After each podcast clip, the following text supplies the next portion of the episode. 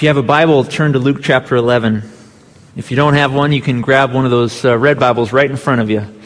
Matthew, Mark, Luke, third book in the New Testament. Luke chapter 11. We'll also be uh, passing out a little note sheet here in just a moment.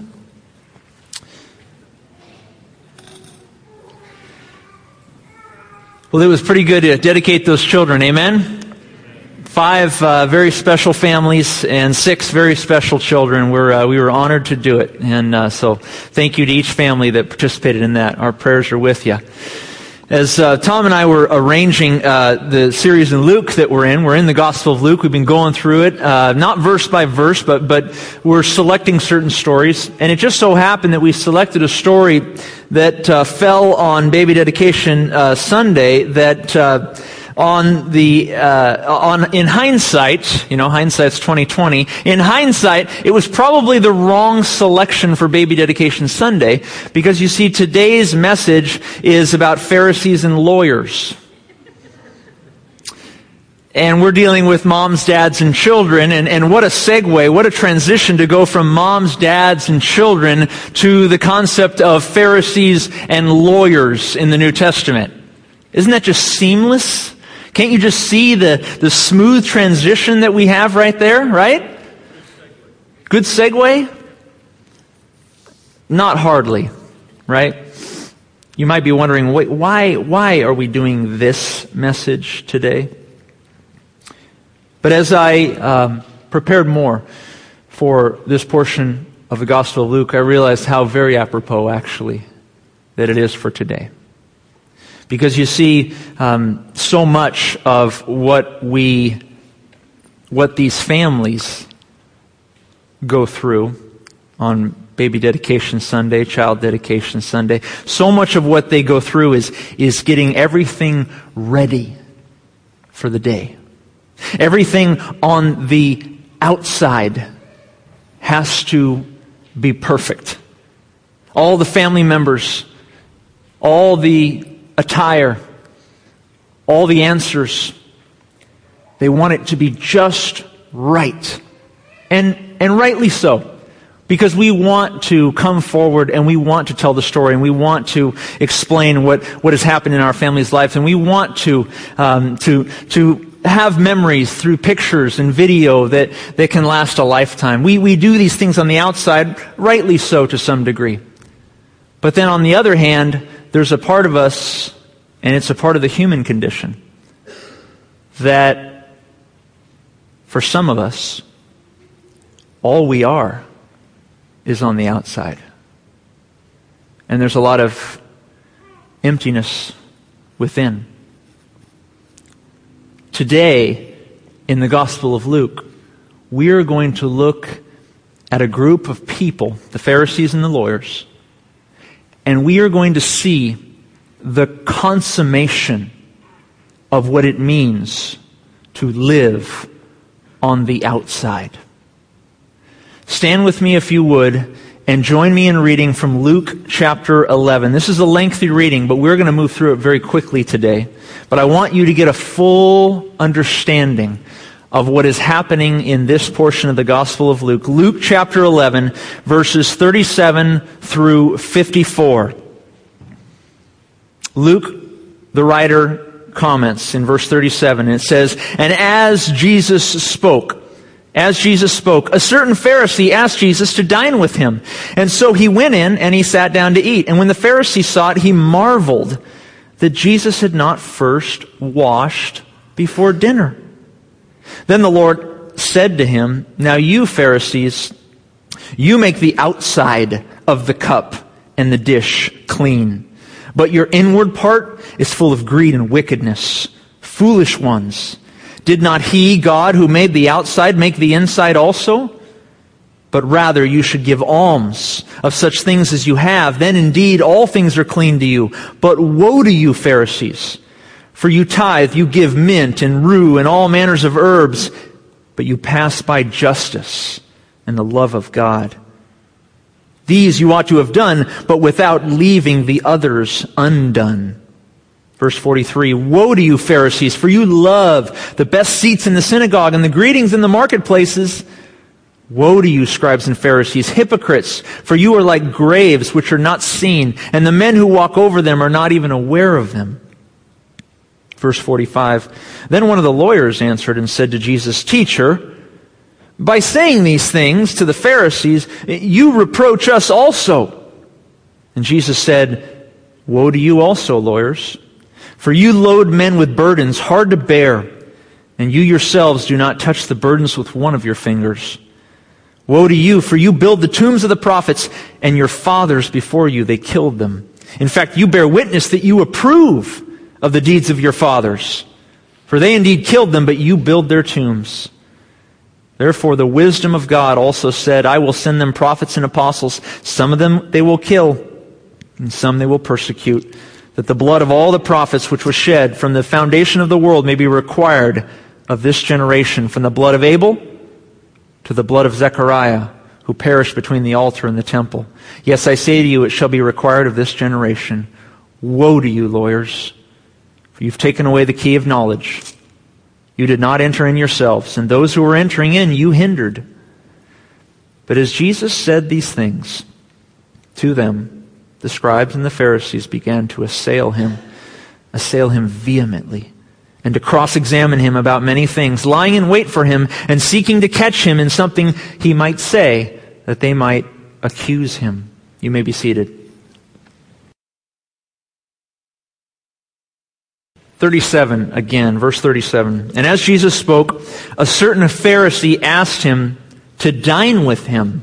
And so Jesus went in and sat down to eat. When the Pharisee saw it, he marveled that he had not first washed before dinner.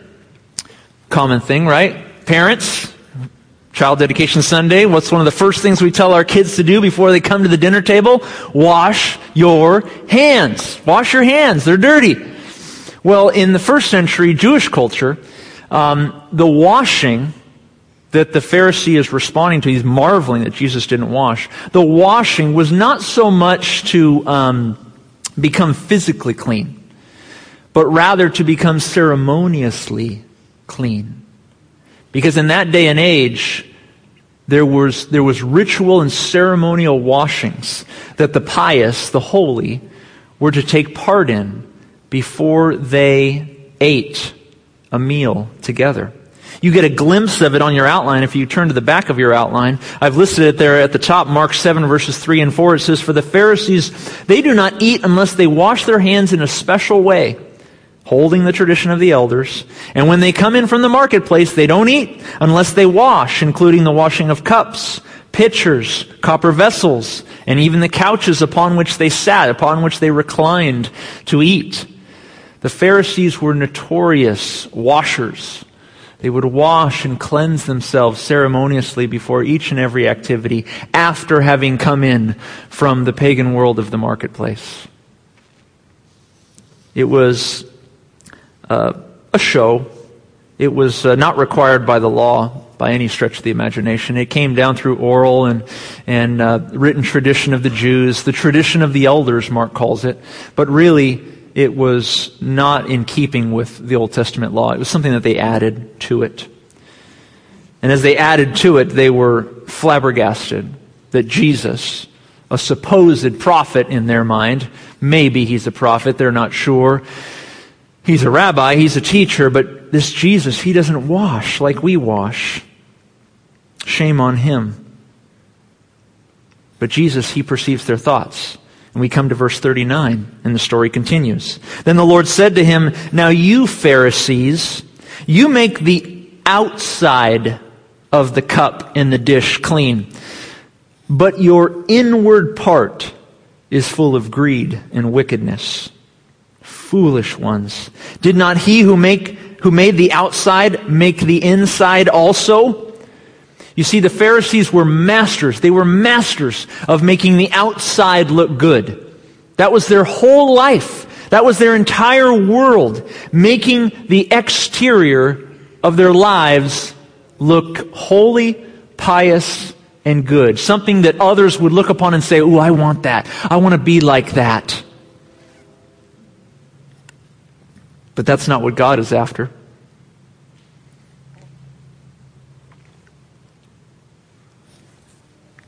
Masters at making the outside look good. Uh, I mentioned, you know, the families who, who dedicated children today. Um, I've been there. I know what this day is like for each of you. And I know that while this, while this day contains a lot of joy and a lot of happiness, I also know that this day looks uh, very differently up until the point that these families stand on stage at, uh, at 10 or so o'clock in the morning. Because you see, each and every one of these families that came here to dedicate their children today, it started with uh, mom or dad waking up to a baby crying or to a child tugging on them saying, I want breakfast, I want breakfast, I want breakfast. So much for sleep. You roll out of bed, you families who have dedicated children today, and you manage to put a semblance of food before your child. Of course, within minutes, the oatmeal that you thought was going to be going into the child's mouth has now gone all over the child's face and hands and legs and back and ears and nose and Lord knows where else. So much for breakfast. That's all right. We still have bath time. So you go to bath time this morning, and somehow, some way, after bath time, even though you've washed everywhere, you still find chunks of oatmeal in places that you did not know oatmeal could exist. So you have to resort to baby wipes. Bath time's over, so scrub, scrub, scrub. You get your baby wipes out, get the child, get the baby just right, just primped and proper, ready to go. The bath water's drained, gotta go to the baby wipes. Now they're dressed. You finally get them dressed. And as you walk out the door, somehow miraculously, you don't know how, your child finds the one spot of mud on the front living, uh, in, the, in the front lawn as you're walking to the car and steps right in it. Splat. Mud everywhere. On the shoes, on the dress, on the pants. More baby wipes now, you've been primping your littlest one because you, are dedicating that one today. But of course, as you've been primping your littlest one, you've forgotten the fact, the fact that you actually have other children in your family. That you still need to get ready for church. And so you, you hustle back and you look upon them and they've, they've decided to redress and restyle their hair. And they've actually, they actually think the mud on the front lawn is a really good use of, you know, styling the hair there. So there's mud in the hair, more baby wipes now you're in the car and you foolishly think you've made it. But no, the car ride to the church. Well, let's just say there's, there's maybe one adjective that is, is sufficient, and it is loud. Verbs that would sum it up would be crying, yelling, shouting, wailing.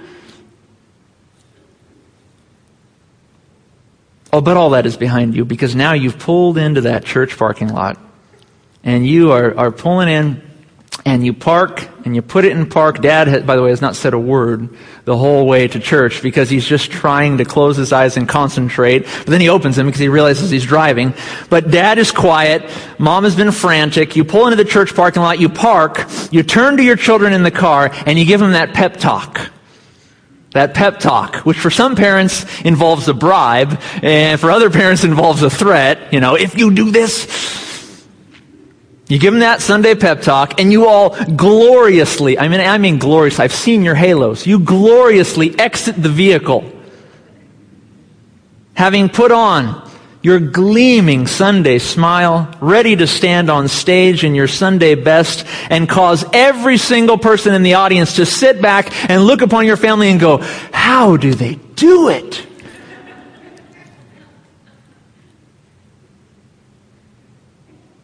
And to that, we all collectively should say, Who's being fooled here? Who are we fooling? Who are we fooling? It is never as glorious as it looks on the outside. That goes for the Hollywood celebrity. That goes for the latest fawned over politician.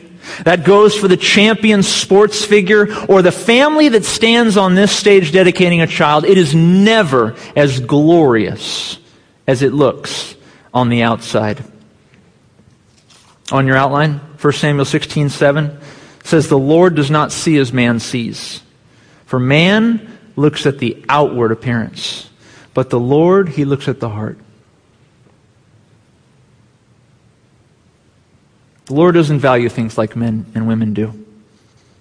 We look, we look at the outside. We look at the outside and we go, man, how do they do it? How do they look so good? How, how are they all together and, and, and everything's clean and nice and neat and professional and, and, and sharp looking? How do they do it? And yet the Lord knows it is never as glorious as it looks on the outside. Because He's looking at our heart. Our Father in heaven, truth be told, our Father in heaven is grieving when all we do is care about the outside. And you who dedicated a child today, a charge to you. You're not, you were not putting on a show up here. That's not what you were doing. You've taken a vow before God. And we know the tall order that's before you. Parenting is really hard. Please don't think, please, parents, do not think you need to fool us by pretending that your family is perfect. Do not fool us by pretending that your family is perfect. We know better. Especially those of us who, who've been down the road a little further, especially these grandparents out here. We know better. So don't pretend that you have it all together. Be humble. Ask for help when the going gets rough, because it will. Show meekness and ask, ask for advice. Ask for counsel on how to raise your child. Being a parent is one of the greatest responsibilities God will give you. So don't take it lightly. Don't pretend you can do it on your own strength. God has given you the church for a reason to help you fulfill that role. Amen? You can show humility in parenting, or you can be like these two groups in Luke 11 the Pharisees and the lawyers, who, far from humility, were always concerned about the outward appearance.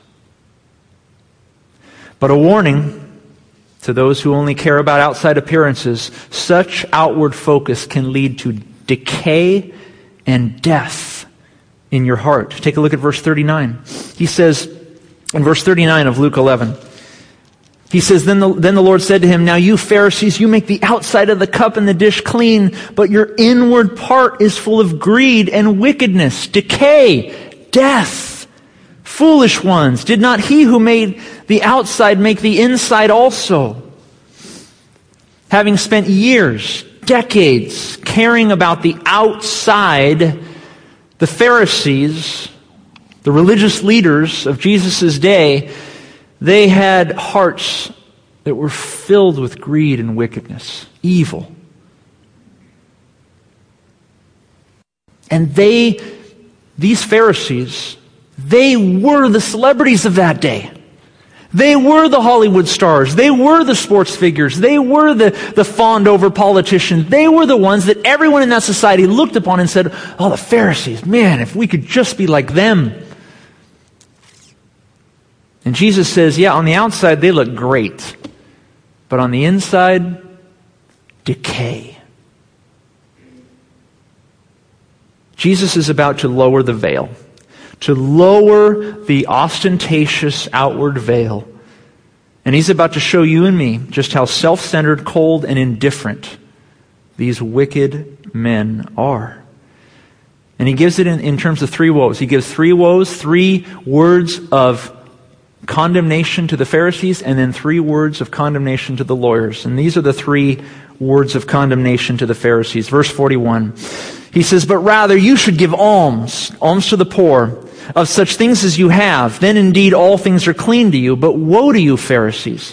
For you tithe, you give mint and rue and all manner of herbs, but you pass by justice and the love of God. These you ought to have done without leaving the others undone. Woe to you, Pharisees, for you love the best seats in the synagogues and the greetings in the marketplaces. Woe to you, though, scribes and Pharisees, hypocrites, for you are like graves, which are not seen, and the men who walk over them are not even aware of them. Three woes. And these first three woes, if, if you were to put a category to them, and you might want to write this down in your outline if you're taking notes, grab a pen. You might want to write down the words, what they believe about themselves. Write down the words, what they believe about themselves. Because these three woes against the Pharisees are words of condemnation about their own self-image. What they think about them. And this is what they think about themselves. First, Jesus says, look, you're not, you're not giving alms. You're, you're, you're never giving at all in verse 41. You're never giving to those in need. Verse 42, he says, you tithe, you give, you give mint, you give rue, you give all manner of herbs, you parse them out, you say, oh, I have this much is a tenth, and this much is a tenth, and oh, this is a part of my produce here, and this is a part of my income stream here. He says, you parse out beautifully your, your tithes, what you're going to give to the temple when you walk in and, and, and, throw in your large gifts before all to see. He says, You parsed out your gifts and spend a lot of time thinking about those things, but you fail to look around and see that there's actually real hurting people among you. People who need your help. While you're parsing out how much herbs you're going to give to the temple, Jesus says, Look up, look around. Don't you see you could be meeting needs right now in front of you? On your outline? What they believe about themselves, the first woe, they are proud. The Pharisees are proud of their meticulous tithes. But they don't ever meet the real needs of others. They are proud of their meticulous tithes, but they don't ever meet the real needs of others. A second woe, verse 43. He says, Woe to you, Pharisees! You love the best seats in the synagogues and the greetings in the marketplaces. They, they love to go down to, that, to, the, to the best seat in the synagogue, the front row, where everybody would notice them. And then, not only that, when they were out in the marketplace, when they were walking around in the common areas uh, uh of, of, of the town, of the village, they would love to go directly into the main area and greet one another. But it wasn't just any greeting, because you see, when they and their kind, you know, with the long robes and the tassels, when they would walk into the marketplace, they would greet one another and, and, and, and introduce one another and declare to one another how great and how wonderful and how amazing they were.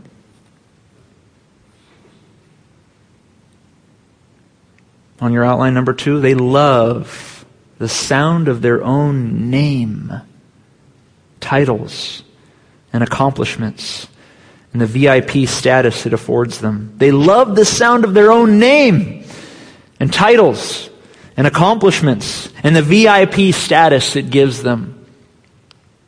Is that you? Is your life wrapped up in your name?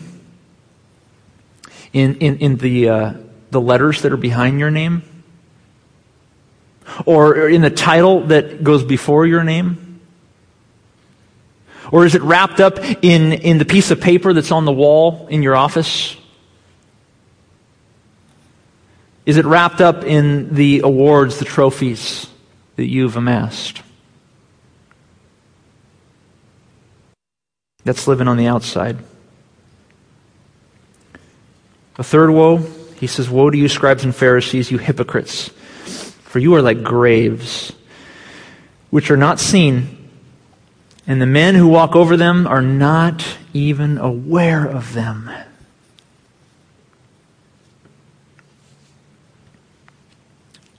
They believe themselves to be the most pious.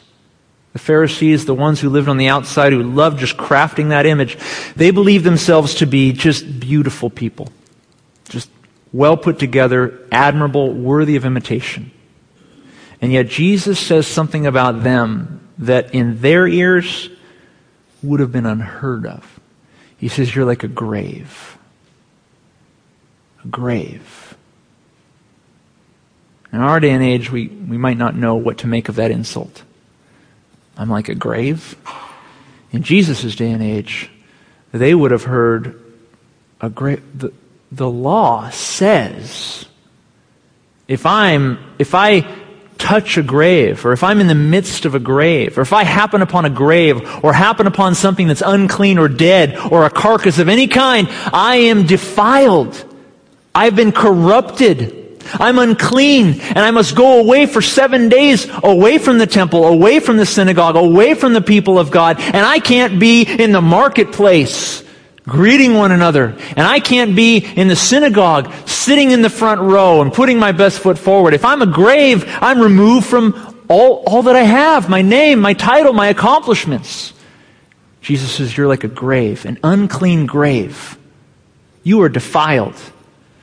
You are corrupt. And you bring men down with you, he says. Men walk over you and don't even know it because you are so cunning and deceiving. The third woe on your outline, they believe they were the most holy of society when in reality they are corrupt and corrupting to those around them. They believe they are the most holy of society when in reality they are corrupt and corrupting to those around them. Well, we hear these negative charges, right? We, we see these things that they believe about themselves. They're proud of their tithes, though they don't meet real needs. They, they love the sound of their name and then the VIP status. They think they're so holy, so good, so pious, and yet they're nothing but a grave. We hear all this and we think, oh, well, this is, these are, these are good things to hear, but not for me. I wish so and so were here to hear this today. Man, and I, and I brought a lot of people to church today, and yet there's still, boy, someone, uh, this, this message is for so and so. When we hear negative charges or woes against others, it's our natural inclination to think, well, that's not me. Uh, I'm not like that. Or perhaps we think, yeah, I, I man, I wish, wish Uncle Joe were here to hear, were here to hear that one, you know? But that's not how God wants us to hear the word. That's never how God wants us to open up the scripture.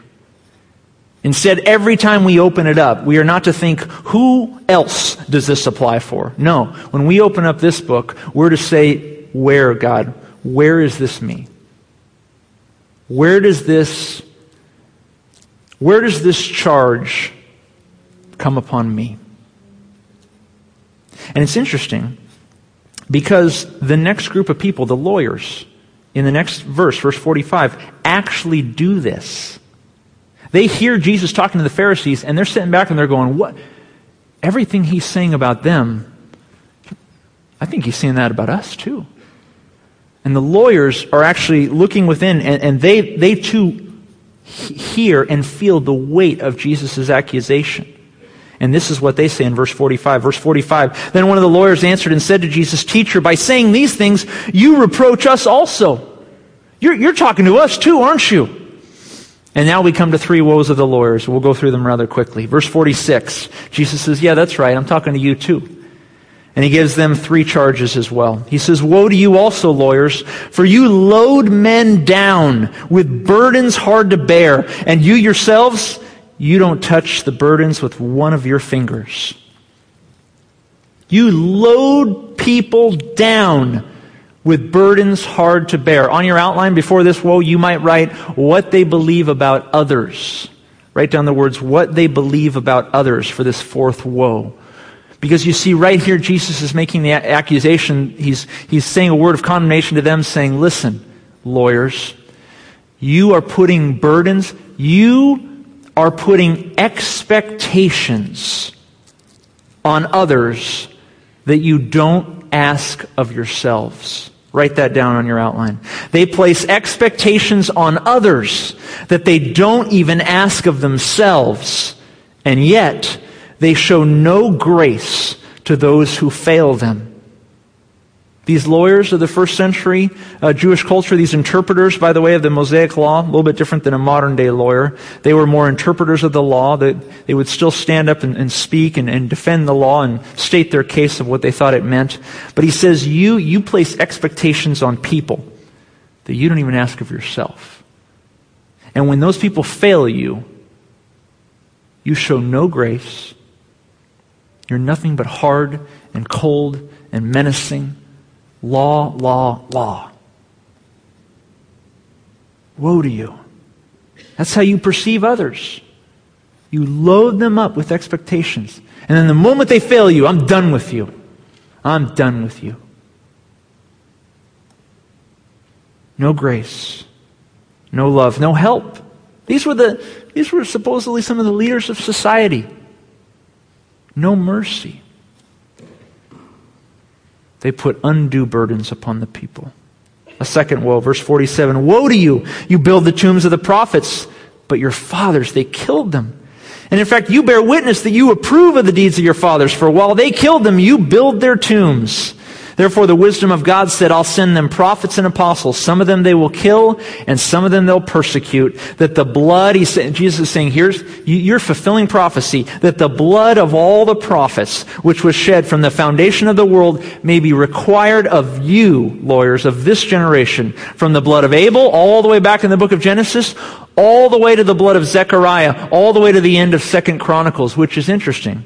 Because second, second Chronicles, well, that's not the end of, of my Bible, but in the first century, a Jew opening up their Old Testament scriptures, the law, the prophets, the writings, etc., when they would open up their scriptures, it was arranged in such a way that while Genesis was the first book, the last book were the books of history.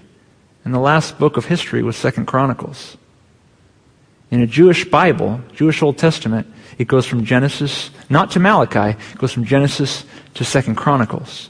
So when Jesus says, You have killed the prophets, you've spilt blood from Abel, you've spilt blood from Genesis, all the way to Second Chronicles. From the beginning to the end, you just spill blood.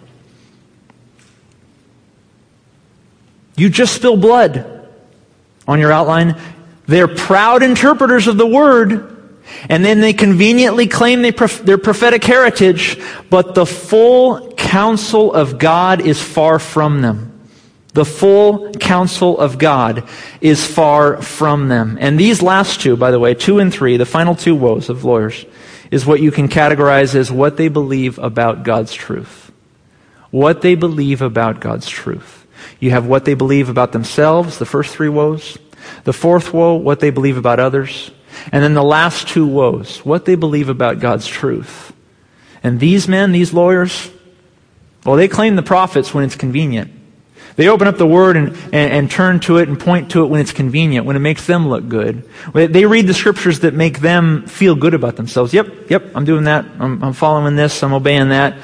But the whole counsel of God, far from them. When the prophetic message gets hard, gets difficult, Nope. They don't follow that. They'll erect the tomb of the prophets, but their hearts are far from the truth of God. A final woe. Verse 52. Woe to you, lawyers, for you've taken away the key of knowledge. You did not enter in yourselves, and those who were entering in you hindered. On your outline, they do not know the truth, and they take delight in keeping others from finding it. They do not know the truth and they take delight in keeping others from finding it. We've moved very quickly through a large portion of text, but as we conclude, I want to slow it down for just a moment and make one observation, just one. Three words of condemnation against the Pharisees, what they, Jesus criticizing their, their belief about themselves a word to the lawyers about how they thought of others, two additional woes to the lawyers about what they thought of God's truth.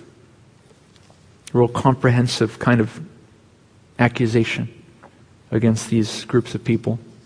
And yet, all of these charges began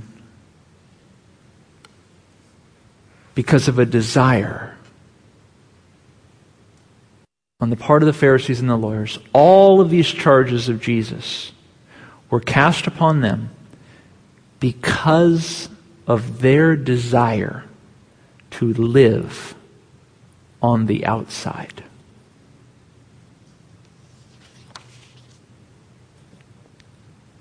You Pharisees, you make the outside of the cup and the dish clean, but your inward part is full of greed and wickedness. Foolish ones, did not he who made the outside make the inside also? All of these accusations stem from, are the awful outpouring of, the outflow of, a life lived on the outside, a mind and a heart that eschews anything that has to do with internal heart and life change, but instead lives everything on the outside. How can I look good to others? How can I pretend to others? How can I fool others? And when you orientate your heart and mind to simply live on the outside, when the entirety of your existence is lived by you trying to fool people that you have it all together, by you trying to fool people that you're perfect and beautiful and, and well manicured and accomplished and professional and successful, when the entirety of your existence is built around the concept of you making yourself look good to others, these woes will become you. They will begin to consume you. And inasmuch as right now you might say, well, I mean, I don't know if, if these, I don't know if any of these match up with who I am. Inasmuch as we might look at these six woes today and say, I, I don't think this is me, let me say clearly if you are living a life on the outside, these patterns, these consequences, this awful outpouring will become you, it'll consume you. How are we going to respond? Are we living on the outside? You need to change course before these woes consume you. Are you entrenched in outward appearances? Change course now before you begin to look like this. Because you will in time if all you live is on the outside and don't pay attention to what the Lord is trying to do on the inside, in your heart. The Pharisees and lawyers, they responded poorly. The finality of the story, verse 53. And he said these things to them, and the scribes, the lawyers, and the Pharisees, they began to assail Christ vehemently and they began to cross examine him about many things, lying in wait for him, seeking to catch him in something he might say that they might accuse him. Nothing was penetrating. Nothing was penetrating. We need to live in such a way that we are ever sensitive to what is happening on the inside. It is on the inside that the Spirit of God works. It is on the inside that he starts that process of conviction, of confession, of repentance. It is on the inside that he prompts you who do not know him yet to think, I, I need to consider this Jesus. It is on the inside that the Spirit works and the heart begins to think, is this true? Is this is the person of Jesus Christ true? Is his promise true that all who believe in him will not perish but have everlasting life? Is it true that if we walk in the Spirit and put to death the deeds of the flesh, we will live? Experience life abundantly? Is it true, God, that if I work on the inside, that pretty soon the outside, just, it'll just fade away and I will have a kind of confidence and a kind of freedom and a kind of hope that is incomparable to what people might say about me because of outward appearances. Is it true, God, that if you work on the inside, I will be forever changed? Will we look within and change course? Or will we relish protecting our outward appearance? And defend our own image. I pray that we will choose the former. I pray that we will choose to work on the inside. Let's pray. Heavenly Father, Lord, we want to be people who work on the inside. So much of life, God, so much of life, you know, Lord, is on the outside. When we go to work, interacting with people in the world, We feel this pressure, God, to keep up an image, to keep up a name, to keep up a title, to keep up our accomplishments, to keep up our image, our family's image. Lord, we feel that pressure daily. And then we look and we see what that life looks like in the end. We see the Pharisees and the lawyers, God, and we go, wow, I want nothing to do with that. I want to be changed from the inside out, Lord. Man looks at the outside, but you, Lord, you look at the heart. Would you change us, Lord, from the inside out? We pray in Jesus' name. Amen.